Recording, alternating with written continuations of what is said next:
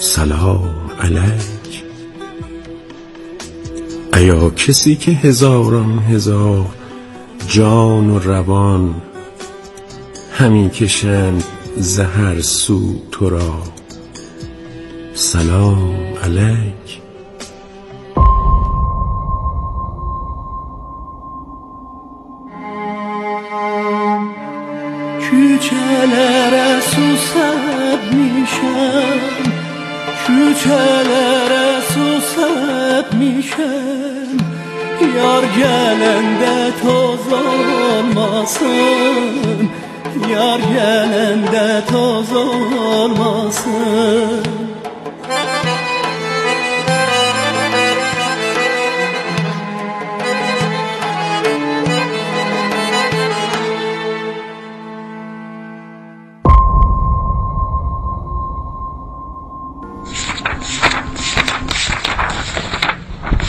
محبوب من. یکی محبوب خود را دید گفت آه. یکی شنید گفت من هر چه دارم به تو می‌دهم.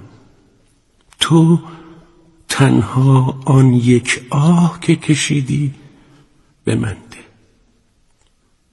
مقصود این که محبوب من در دل عاشق آه هاست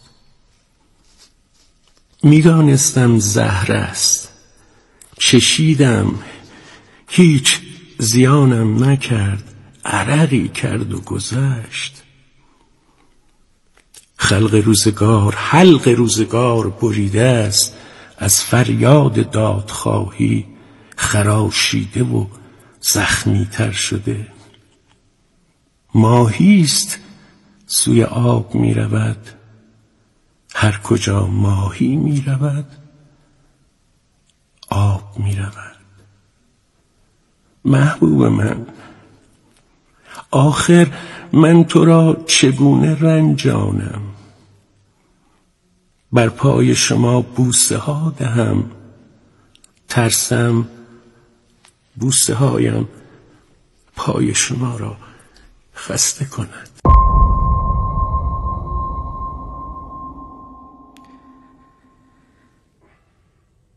من که ام ای شاه ای شاه جوان مردان حق ای مراد عارفان ای پیر پیگیران حق.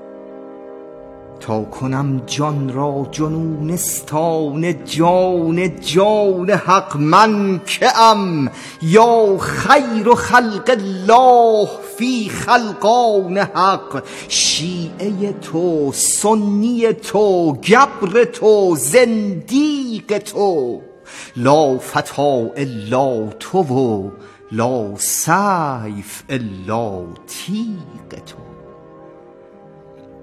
بعثت اکمال با مهر تو کامل می شود عشق را بر می فروزد فیض شامل می شود مهر تو نور دل و قرب نوافل می شود در شب معراج روحت. وحی نازل می شود. قوس هستی در صعود و در نزول این دو بود. هر چه بود از برکت قرآن آیات تو بود.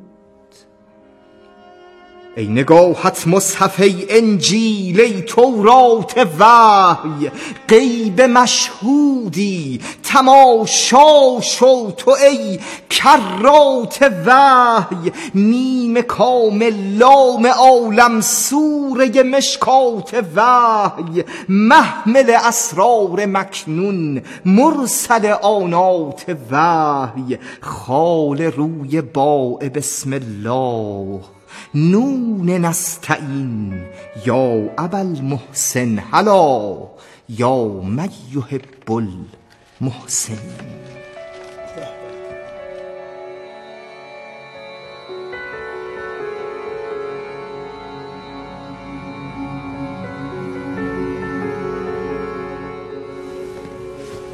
یا علی ذاتت ثبوت قل هو الله احد ای تجلا ای ظهور تام الله الصمد از دم صبح ازل تا آخر شام ابد. روز و شب میخوانمت با عشق بی حد دو عدد شاه مردان خدا. شیر قدر قالب مدد شیر قالب یا علی ابن ابی طالب مدد.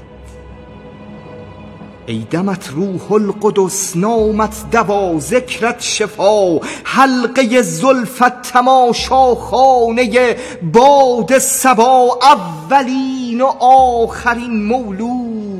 در بیت خدا ای تو مرآت رخ اهل کسا آل عبا چشم تو راز هزاران راز بی ابراز شد. رقص بسم الله با خال لبت آغاز شد.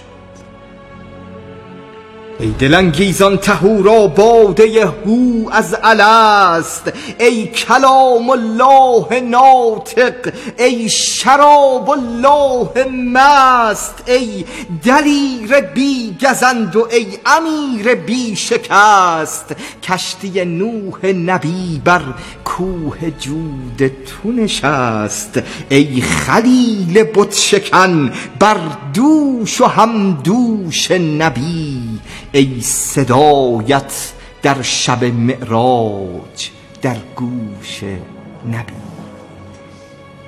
تا جهاز اشتران ریگان احقاف تو اند فانیان عرصه تجرید کشاف تو اند جمله معروفان او حرفی از اعراف تو اند شاعران و شاهدان در زل الطاف تو اند. ای معین انبیا روح نبع بطن رسول. یا علی ای هم سر و هم کف زهرای بتول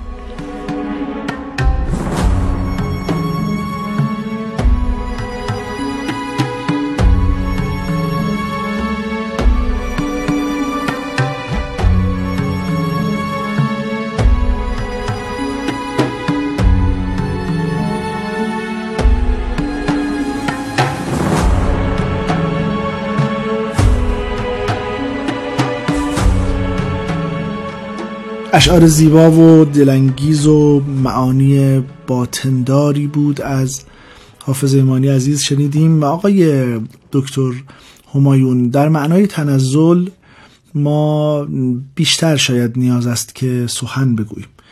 محمد داوود قیصری در مقدمه شرف و الحکم خودش می‌گوید که قیامت دارای پنج حضرت است.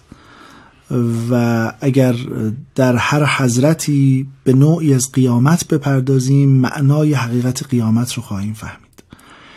اینجا هم نمی‌توانیم ما بدون توجه به حضرات و تقسیم بندی های معبد و طبیعی معنای تنزل رو آنچنان که باید درک بکنیم. یه مقدار این هیتر رو در حقیقت برای ما بشکافید. خیلی خوب. ببینید لیس دار غیره. دیار. این اول به عنوان اصل برای خودمون بذاریم. حقیقتی که در عالم وجود داره خداونده. ذات اقدس خداونده. چیزی جز اون منشأ حقیقت نیست. حالا اینکه حقیقت باشه یا نباشه بحث دیگه که خواهیم کرد. ولی به هر حال منشأ اصلی حقیقت تنها منشأ حقیقت. تنها هم نه به معنای اینکه کسای دیگه هم می‌تونستن در ارزش باشن و حالا نشده. بله. نه اساسا چیز دیگه ای نمی‌تونه جز ذات اقدس اله حقیقت داشته باشه. خب این مقام ذات یه موقعی که حالا توضیح خواهم داد تنزل می‌کنه به شکل صفات. بله. اسماع الهی اسماء الله الحسنا که ما در مورد خداوند قهار معتقد هستیم. خب اسماع از جواد و کریم و نمی‌دونم ودود و رعوف و بله. ودود و رعوف عالم و علیم و غیره این شب هم شبهای جوشن کبیر است و بله بله همین هزار تا اسمی که در جوشن کبیر هست خیلی نشونه خوبیه. برای اینکه ببینید اینا همونجوری که آقای فاضلی هم فرمودن اینا در مقام ذات در هم مندمج هستن اونجا. یه خداونده. که همه این صفات داره. خب یه جایی این صفات بروز می‌کنه ظاهر میشه. یعنی چی؟ یعنی ما تنزل کردیم. یعنی اومدیم پایین تر یعنی چی؟ یعنی از اون عالم خفای مطلق اومدیم یکم جلوتر. کجا این اتفاق افتاده؟ این فکر می‌کنم خیلی مهمه که باید برای شنوندگان عزیز توضیح بدیم که البته خودشونم بالاخره عالم هستن. بله، شنوندگان فریخته هستن. ببینید انسانهایی راحت به زبون این دنیا بگیم. انسانهایی مثل ما با همه همین ضوابطی که ما داریم. در جهت عالم دنیا عرض می‌کنم خدمت شما. به دنیا اومدن تو این دنیا و به نام معصومین سلام الله علیه مجمعین اینا جوری عمل کردن که تونستن آینه تمام نمای اون صفات بشن. یعنی همه اون صفات رو تونستن در افعال و رفتار خودشون به بروز و ظهور برسونن.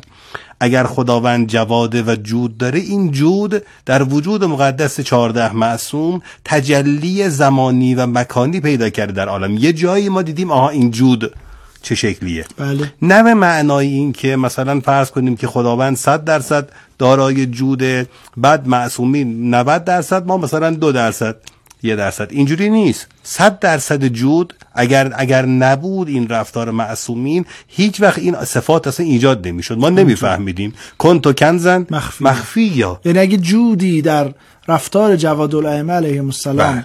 متبلور نبود شاید آدمی هیچگاه از جود دیگران در رفتار عمومی نمی‌تونست حقیقت جواد الائمه بودن و حقیقت جواد الهی رو بفهمه. بله و کرامت امام مجتبا و رحمت للعالمین وجود مقدس سید الشهدا و رحمت الله الواسعه همه اینا اسامی خداوند هست. دقیقا. یعنی یه درجه تنزل کرده. ولی کجا تنزل کرده؟ تو همین زندگی عادی که ما داریم می‌بینیم. این یه عالم درست کرده. عالمی که خیلی با ما فاصله داره. این عالمیه که زیل اون عالمی که بهش هاهوت گفته میشه عالم لاهوت اسمش اصطلاحا. بله. و محل تجلی اسماء و صفات عالم اسماء و صفات هم بهش میگن عالم معصومینه اونجا. دوباره از اونجا هست که یه تنزل دیگه ای می‌کنه میاد توی عالمی که ما اسمشو می‌ذاریم عالم جبروت یا عالم قیامت. اون بهشت و جهنم و ماجراهایی که ما می‌شناسیم تازه مال این عالمه. همینطوره. یعنی همونی که می‌شناسیم و نمی‌شناسیم تازه لا تدری نفس ما اخفی لهم من قرة اعین که اصلا نمی‌دونیم چه چیزایی اونجا هست تنزل یافته اونه. به چه شکلی تنزل کرده؟ یه گروهی مؤمنین در بهشتن یه گروهی کفار در جهنم.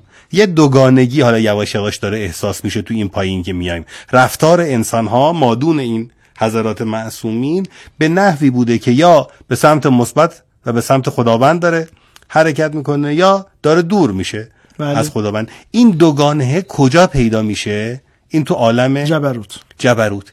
نه اینکه در عالم دنیا بروز و ظهور نداره. همین الان شما می‌بینید جامعه داره یواش یواش سالهاست داریم تجربه می‌کنیم داره دو قطبی میشه. جامعه جهانی اساسا نه فقط ما توی ایران. یواش یواش انسان ها باید تکلیفشون معلوم کنن نمی‌تونن میانه باشن. بگن این ور نیستم اون برم نیستن. یه موضوعاتی میاد وسط. شما در مورد گرسنگی کودکان در این جهان باید بالاخره اعلام موضع کن نمی‌تونید بگید که من هیچ طرفی نیستم. کم کم جدی میشه ماجرا. و قیامت یعنی این. قیامت یعنی همین دو قطبی شدنه. خب این اتفاق داره. هم تو عالم دنیا میفته به یه معنایی. و هم داره اون بالا در واقع اصل حقیقت اون عالم بالا رو شکل داده خب و داره شکل میده. تنزل رو وقت شما از جبروت میارید در ملکوت و از ملکوت میارید در ملک. بله.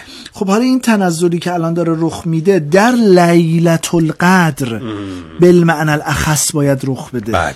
حالا یه مقدار بیام تو وجه لیلت القدر دقیقا پیدا بکنیم. خیلی خوب. پس ببینید تو ذهنمون بیاد که این حقایق چجوری داره میاد پایین. یواش یواش.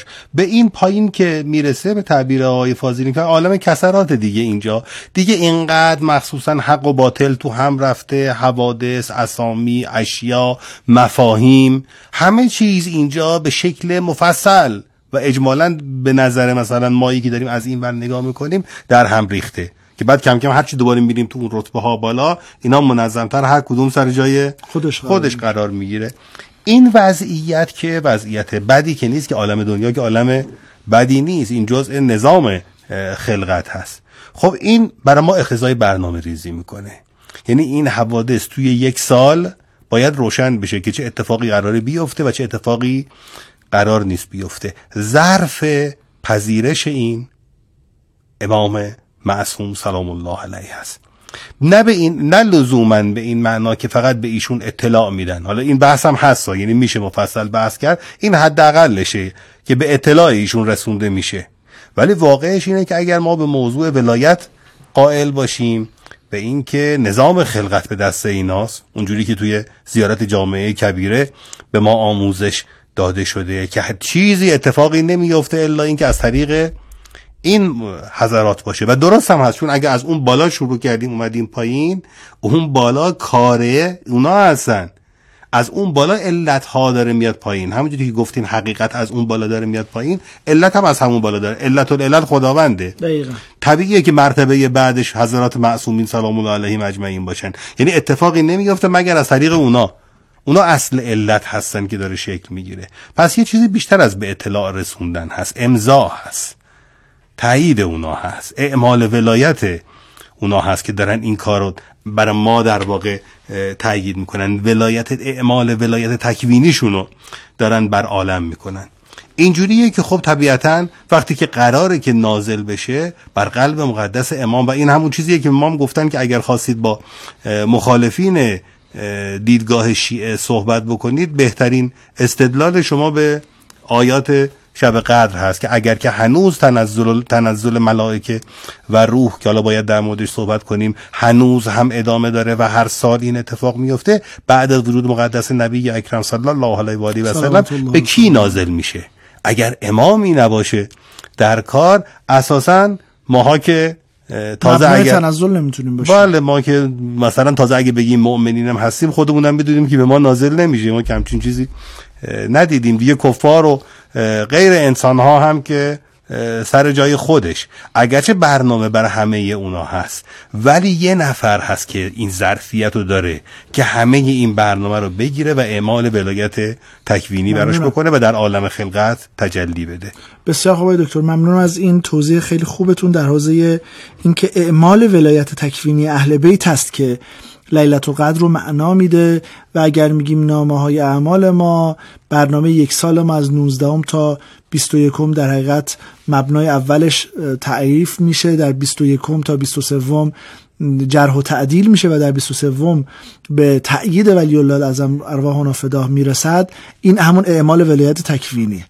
آقای دکتر فاضلی بر همین نسق اگر بخوایم پیش بریم یه مقداری اعمال ولایت تکوینی امام زمان یه مقداری جرح و تعدیل آنچه قرار است بر سر ما بیاید و آنچه ما به دعا از هستی می‌خواهیم و از خداوند می‌خواهیم و باید به تأیید یا به در حقیقت تفسیر و تعویل دیگر نگاه بکنیم به عنایت خاص امام زمان متصل باشه فرایند چگونه خواهد بود؟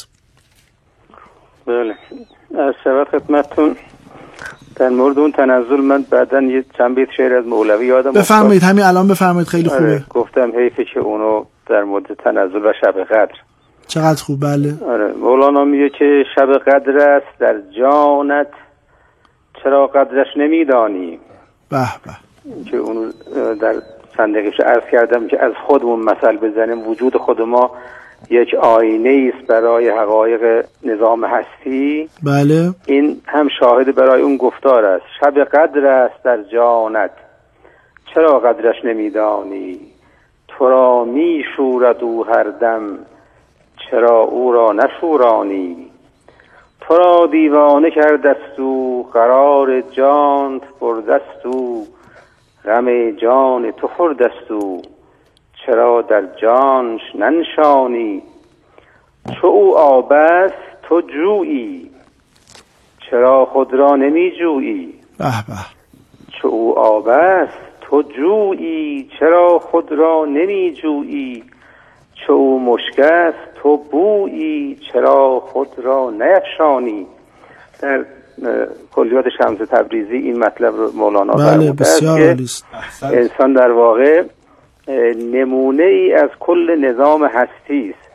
همونطور که ما از عالم غیب وجود خودمون حقایقی رو تنزل می‌دهیم به زبان و قلم و فلان مرتبه مرتبه اعلا و اشرفش نظام خارج از ما هستش که خدای سبحان از عالم غیب الغیوب این حقایق رو به قدر معلوم چون قدرش هم خودش می‌دونه در شب قدر معین کرده است نازل می‌کند.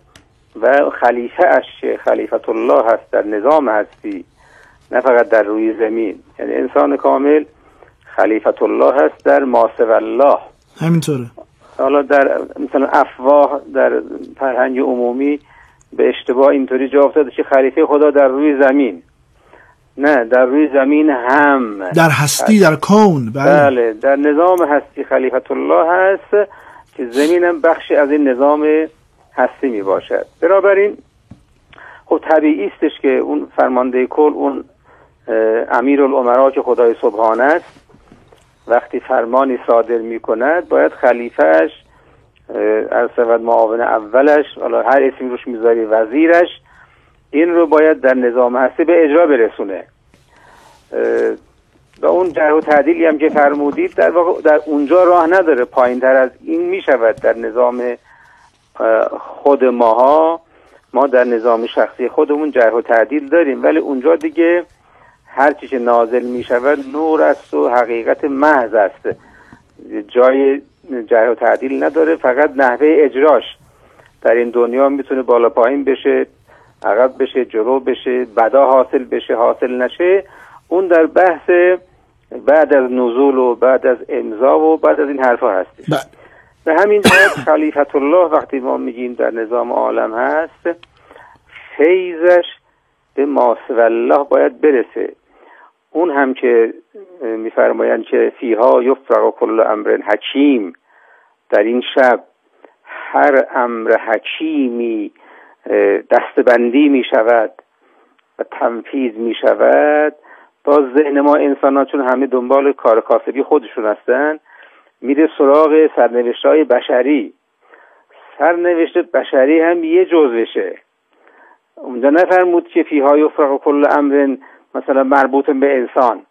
کل امر حکیم هر امر حکیمانه ای که از سوی خدای حکیم صادر شده است در این شب به تفصیل بیان می شود جمادات باید مثلا چه روزی داشته باشن نباتات چه روزی داشته باشن مجردات چه روزی داشته باشن چگونه روزی رسانی بشود چگونه مدیریت بشود.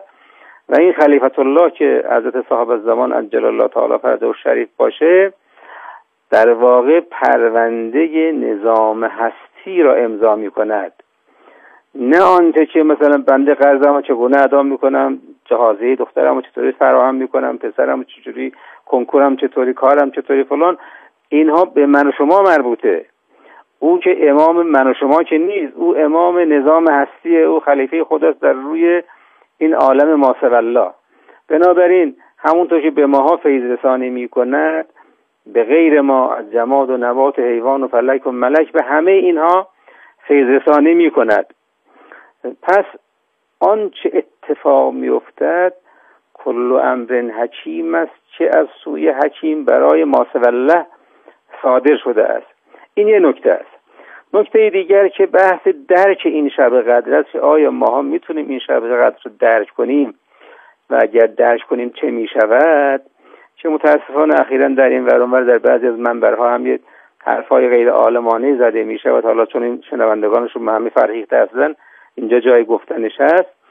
ببین کسی می‌تواند این شب رو درک کند چه ظرفیت اینو داشته باشه که بتواند ببیند تنزل الملائکت و روح فیها به ازن ربه من کل امر. یعنی ببیند نزول جبرائیل رو با صدها هزار ملکی که نازل می شود خدمت امام زمان می رسد و عرضه می کنند و بر جان اون نازل می کنند. این رو و او این رو امضا می کند. خب چی در خودش این ظرفیت رو می‌تونه تس بزنه و پیدا بکنه؟ ماها که هر شب به ما تلقیم می شود که دعا کنیم که شب قدر رو درک کنید آخه می‌فهمی قدر چیه که به من میگه دعا کن من درکش کنم؟ من اگر یه خواب خوب ببینم تا یه هفته کوک هستم. من چطور می‌خوام ملائکه رو درک کنم امام زمان رو درک کنم و همه حقایق کل یک سال رو؟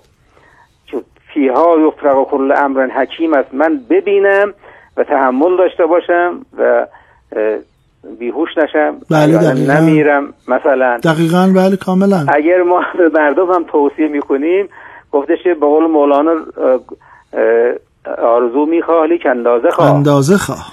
بر نتابد کوه را یک برج کاه. آخه کوه را روی برج کاه که نمی‌تونی جا سازی کنی. حالا اخیرا بعضی از آقای میان که فلان کس خدمت امام زمان رسیده شب قدر درک کرده. بعد در مورد فلان شخص از امام زمان سوال کرده. خب این لغوه چیزی که امام زمان درک کرده شب قدر درک کرده دیگه این سوال کردن معنا نداره. همه چیز در قلب خودش داره اون. این اگر رسیدن به محضر انسان کامل خود پاسخ همه سوالاته اونم اونم شب قدر. حالا یه موقع می‌رسه خدمت امام زمان یه جایی می‌بینه یه تقاضایی می‌کنه این حرف دیگری. یه موقع نه میگه شب قدر رو درک کرد. شب قدر درک کرد یعنی به اسرار نظام هستی پی برد. دقیقا. اون چطور نفهمید فلان کس آدم خوبی یا آدم بدیه که از امام زمان در مورد فلان کس سوال کرد؟ این خیلی عوامانه است. خیلی پایین آوردن شب قدر پایین آوردن امام زمان علیه السلامه و که انه اصلا طرف تو باغ نیست نمی‌فهمد که یعنی چی چه اتفاق میفته مرحوم آمیز جواد آقای ملکی تبریزی در این رحمت الله علیه. ماجرای شب قدر رضوان الله علیه میگه که درک کردن شب قدر یعنی درک کردن همه حوادثی که در این شب اتفاق میافتد. یعنی این انسان که انه اونجا نایب امام زمان شده است که انه قائم مقام امام زمان شده است که انه وزیر امام زمان شده است که از اسرار امام زمان آگاه شده است این آدم. خب این چقدر باید گسترش سعی وجودی داشته باشه و ظرفیت داشته باشه که بتونه این همه حقایق رو جمع جور کنه. دقیقا. و با این همه ظرفیت که خدا به یکی احیانا عطا کنه بعد این آقا تازه بیاد که آقا فلان آقا سید فلان آقا شیخ مثلا به نظر شما چه جور آدمیه؟ ببینید به هر جهت ببینید آقای دکتر موقعیت رو من هم میپذیرم. ما بعضی از مسائل رو در حقیقت مرتبه و اندازش رو مراعات نمی کنیم و درک نمی کنیم یا رعایت نمی کنیم که رسیدن به محضر انسان کامل خود درک همه حقایق است. ممنونم از این توضیحی که جنابالی فرمودید. بریم اتاق فرمان و در خدمت دوستان باشیم.